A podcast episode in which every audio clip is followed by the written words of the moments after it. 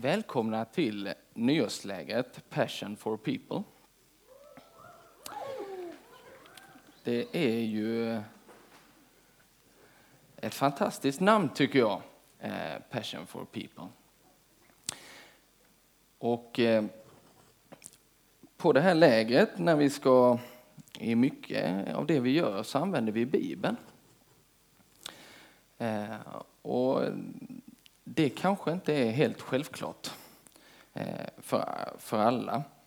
Ehm, det kanske är någon annan som har någon annan favoritbok. Eller vi gillar lite olika böcker. Ehm, själv tycker jag väldigt mycket om Harry Potter-böckerna. Är det någon annan som gör det? Jag har läst dem eh, eh två gånger på svenska och en och en halv gång på engelska. Eh, så det är ganska mycket. Eh, kanske är det någon som har läst dem mer. Eh, men de är väldigt bra. Men, men de har det emot sig att det är väldigt bra ord av en människa. Men de saknar en annan dimension som Bibeln har. Och det finns jättemånga bra böcker, men det finns, Bibeln är en helt annan liga. Bibeln kan man kalla för böckernas bok. Eh, alltså alla andra böcker är på något sätt en väldigt eh, blek eh, jag hittar inte orden, men det, det är inte lika bra. Och vad är det då som är speciellt med Bibeln? Jo, eh, det som är speciellt med Bibeln är att Gud har talat. Att Bibeln innehåller Guds ord. Att Gud har uppenbarat sig. Eh, så att när vi undrar vem Gud är så behöver vi inte sväva i total ovisshet. Utan Gud har klivit in i historien. Han har inte bara startat igång den och eh, distanserat sig. Utan Gud eh,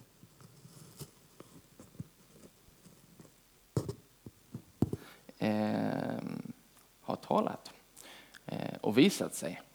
Och, så att Bibeln blir man aldrig färdig med, utan den lever.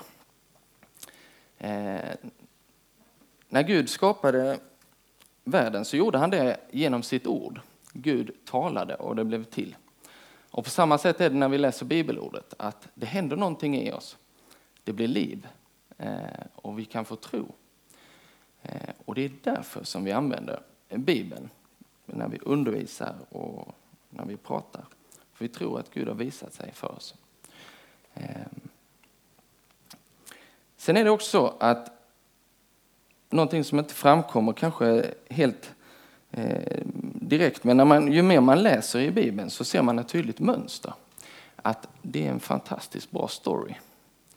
Eh, att det finns egentligen ingen bättre story. Ehm, vi kanske föredrar lite olika eh, filmer eller böcker eller sådär. Ehm, när jag var i er ålder eh, så tyckte jag väldigt mycket om att kolla på actionkomedier.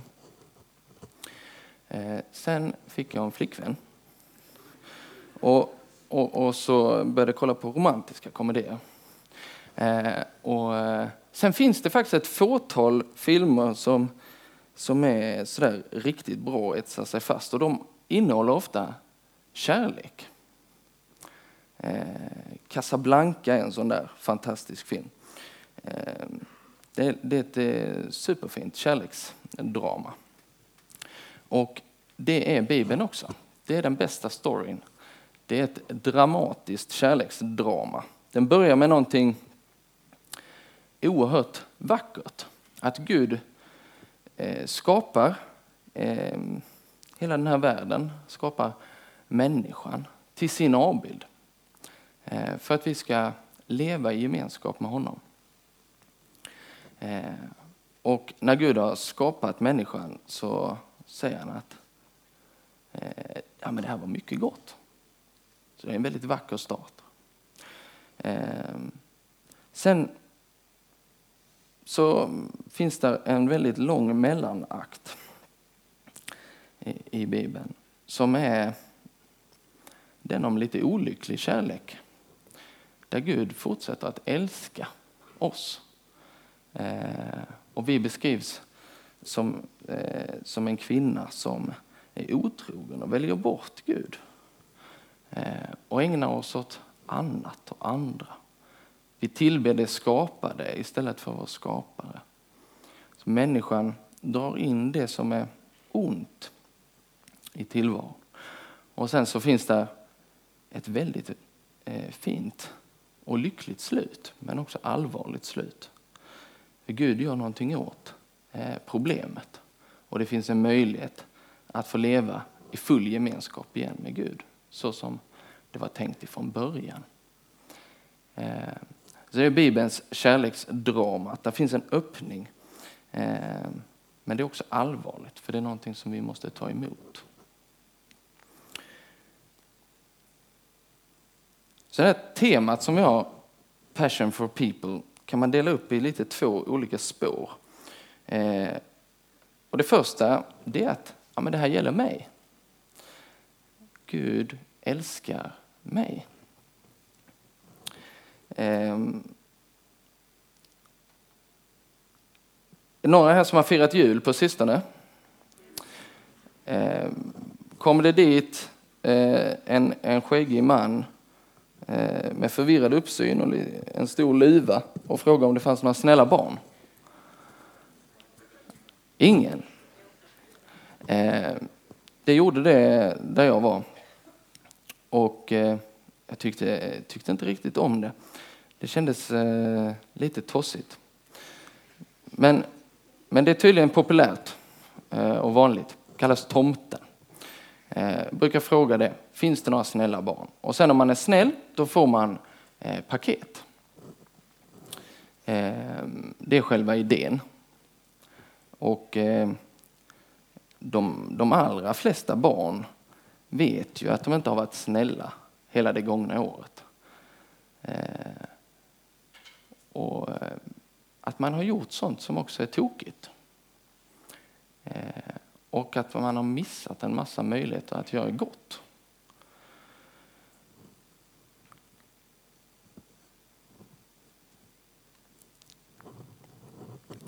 Så står det i Romarbrevet 5, Paulus som har skrivit, en av Jesu eh, apostlar, skrivit så här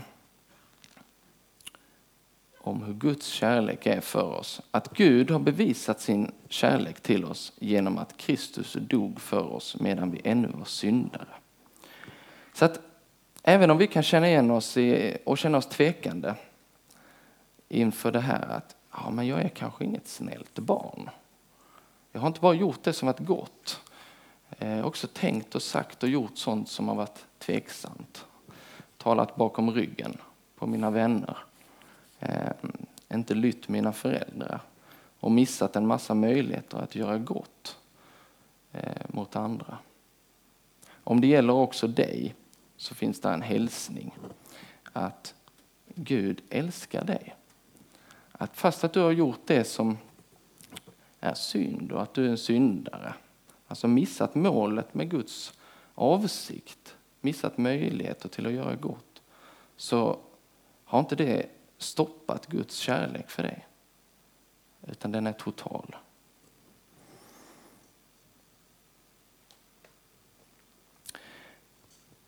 Den andra delen i det här temat är passion för alla, för andra. Att vi kan få drabbas av Guds kärlek när vi tar emot hans förlåtelse. Så att vi kan börja älska. Att vi kan älska därför att han först har älskat oss.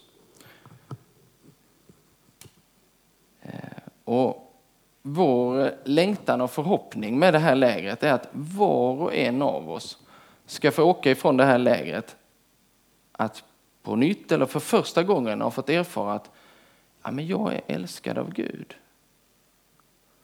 Eh, på grund av Kristus och hans räddning, på grund av Jesus och det som han har gjort, så är jag helt accepterad av Gud. Han är helt tillfredsställd med mig. Jag är förlåten och Gud är belåten. Eh, men också att få åka härifrån eh, med en, med en kärlek att ta med sig hem. En erfarenhet av att ja, men detta goda som jag får ta emot, det vill jag åka hem och ge vidare av. Eh, att jag får ge vidare av Guds kärlek. Och för att borra in i det här temat om Guds passion för mig och för den här världen så kommer vi använda eh, Jona bok. Det är där det mesta av undervisningen kommer att utgå ifrån under lägret. Eh, och Jona, han var en profet som levde i Israel på 700-talet före Kristus. Eh, profeter var sådana som Gud utvalde för att förmedla sitt budskap.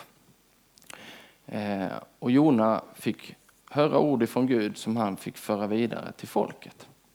Och han eh, bodde i Israel och var israelit och en del av Guds folk. Levde i det utlovade landet och var en stolt medborgare av den nationen. En nationalist. Och Israels värsta fiende på den här tiden eh, var Assyrien. Eh, och eh, Assyriens eh, huvudstad var Nineve. Så själva centrumet i Assyrien var Nineve. Eh, det som, om man ska jämföra det med någonting idag som gör det begripligt för hur en Israel kände inför eh, för eh, Nineve då, så kanske det är att jämföra ungefär med IS idag. Alltså det var ett sånt här expanderande folk som expanderade genom att plundra, härja, mörda. Eh, och de gjorde det mot Israel. Israel var hotat av Assyrien. och deras värsta fiende.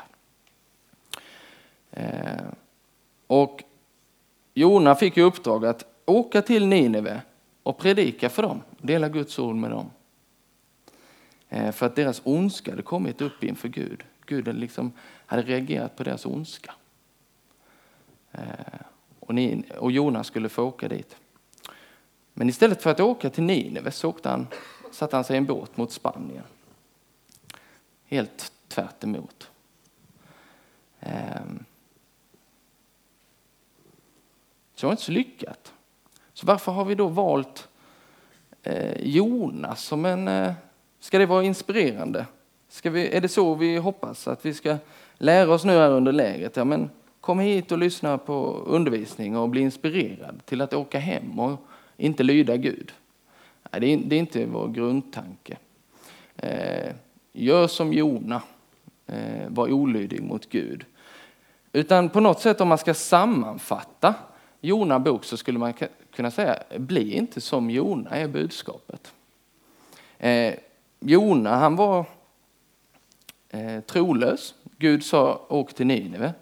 Och han sa nej, jag vill åka bort ifrån dig och åka till Spanien istället. Eh, jag lyder inte dig.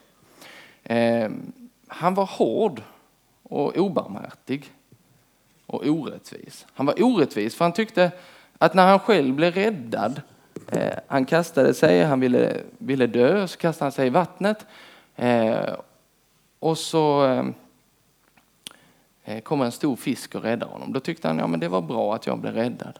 Men sen när Gud eh, vill rädda Nineve på grund av deras olydnad eh, och rädda dem eh, ur eh, då, nej, då tycker Jona nej, men det var inte bra. Så han har olika måttstockar för sig själv och andra. Han tycker att ja, men jag som är Israel, el och jag, det kanske är rimligt att Gud räddar mig, men inte de där borta. De är riktigt onda. Ehm. Så det är ingen jättebra förebild. Utan han, men han illustrerar å andra sidan mycket av det som vi har i oss. Att vi bedömer folk lite olika. Eh, och dömer oss själva ofta med en annan måttstock. Oftast på sånt som vi själva har problem med. Jag brukar bli väldigt arg om någon är försenad. Kanske jag kommer säga till er också, om ni blir det. Kommer jag säga det. Nu är ni inte bra på att passa tiden eller så. Eh, en del av er har haft mig som konfirmandledare. Då kanske jag har sagt så till er. Men egentligen själv är jag ganska dålig på det i grunden. Eh, och måste kämpa jättehårt för att hålla tiderna. Eh, och igår var jag försenad. Då försov jag mig. Men, men Jakob var mycket nådefull och barmhärtig mot mig. Det var mycket gott. Ehm, och så är vi. Man kan vara hård mot andra, särskilt på sånt som man själv kämpar med. Så därför är det ganska skönt att läsa en berättelse som Jona, att kunna känna, ja men trots att jag är lite som han så står ändå det med i Bibeln. Eh, men om man ska sammanfatta Jona på ett annat sätt så handlar den om att Gud älskar passionerat. Alltså Jona blir en motbild mot hur Gud är. Gud är inte alls som Jona. Han är rättvis. Och han är kärlek. Domen som hör ihop som en konsekvens av, av eh, liksom synd och, och så, ja den måste komma. Fast han vill inte att den ska komma på någon av oss. Utan han har låtit den få drabba sig själv.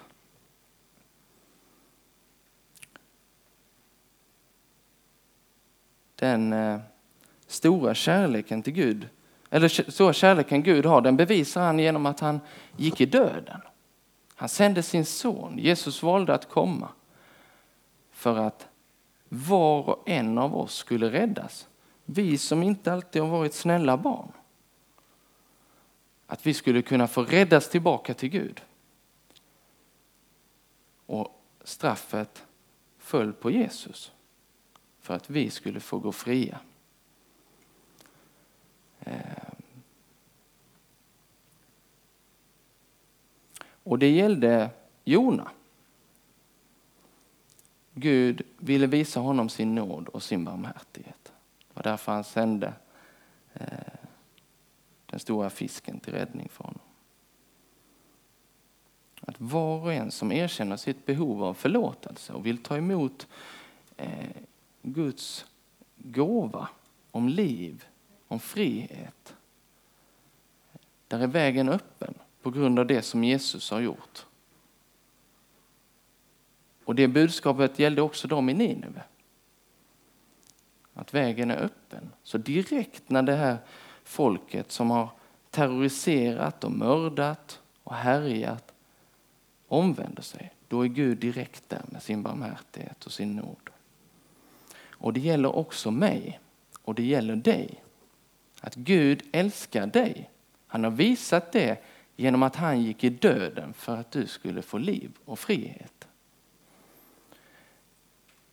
Och det gäller också dina klasskompisar och det sammanhang som du har där hemma. Till och med dina fiender.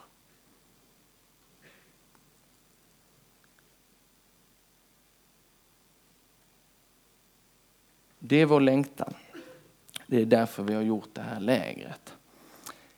Eller det är därför vi har det här lägret. Det är någonting vi gör tillsammans och framförallt eh, någonting där Gud får verka med oss genom sitt ord och sin ande. Men vår längtan är att detta ska få, och bön, att det här skulle få, att vi skulle få smaka någonting av Guds kärlek till oss. Så att vi på nytt eller för första gången får erfara att jag är ett älskat barn av Gud på grund av det som Jesus har gjort och få en ny längtan att få bära det vidare. Därför har vi passion for people. Så ber vi gode Gud att det skulle få ske. Att du skulle drabba oss. Att vi skulle få bli glada av din kärlek, din barmhärtighet mot oss. Att vi skulle få upptäcka mer av det här under lägret. Och att vi skulle få bli smittade av din kärlek. Så att vi skulle få ta rygg på dig och älska så som du älskar. I Jesu namn. Amen.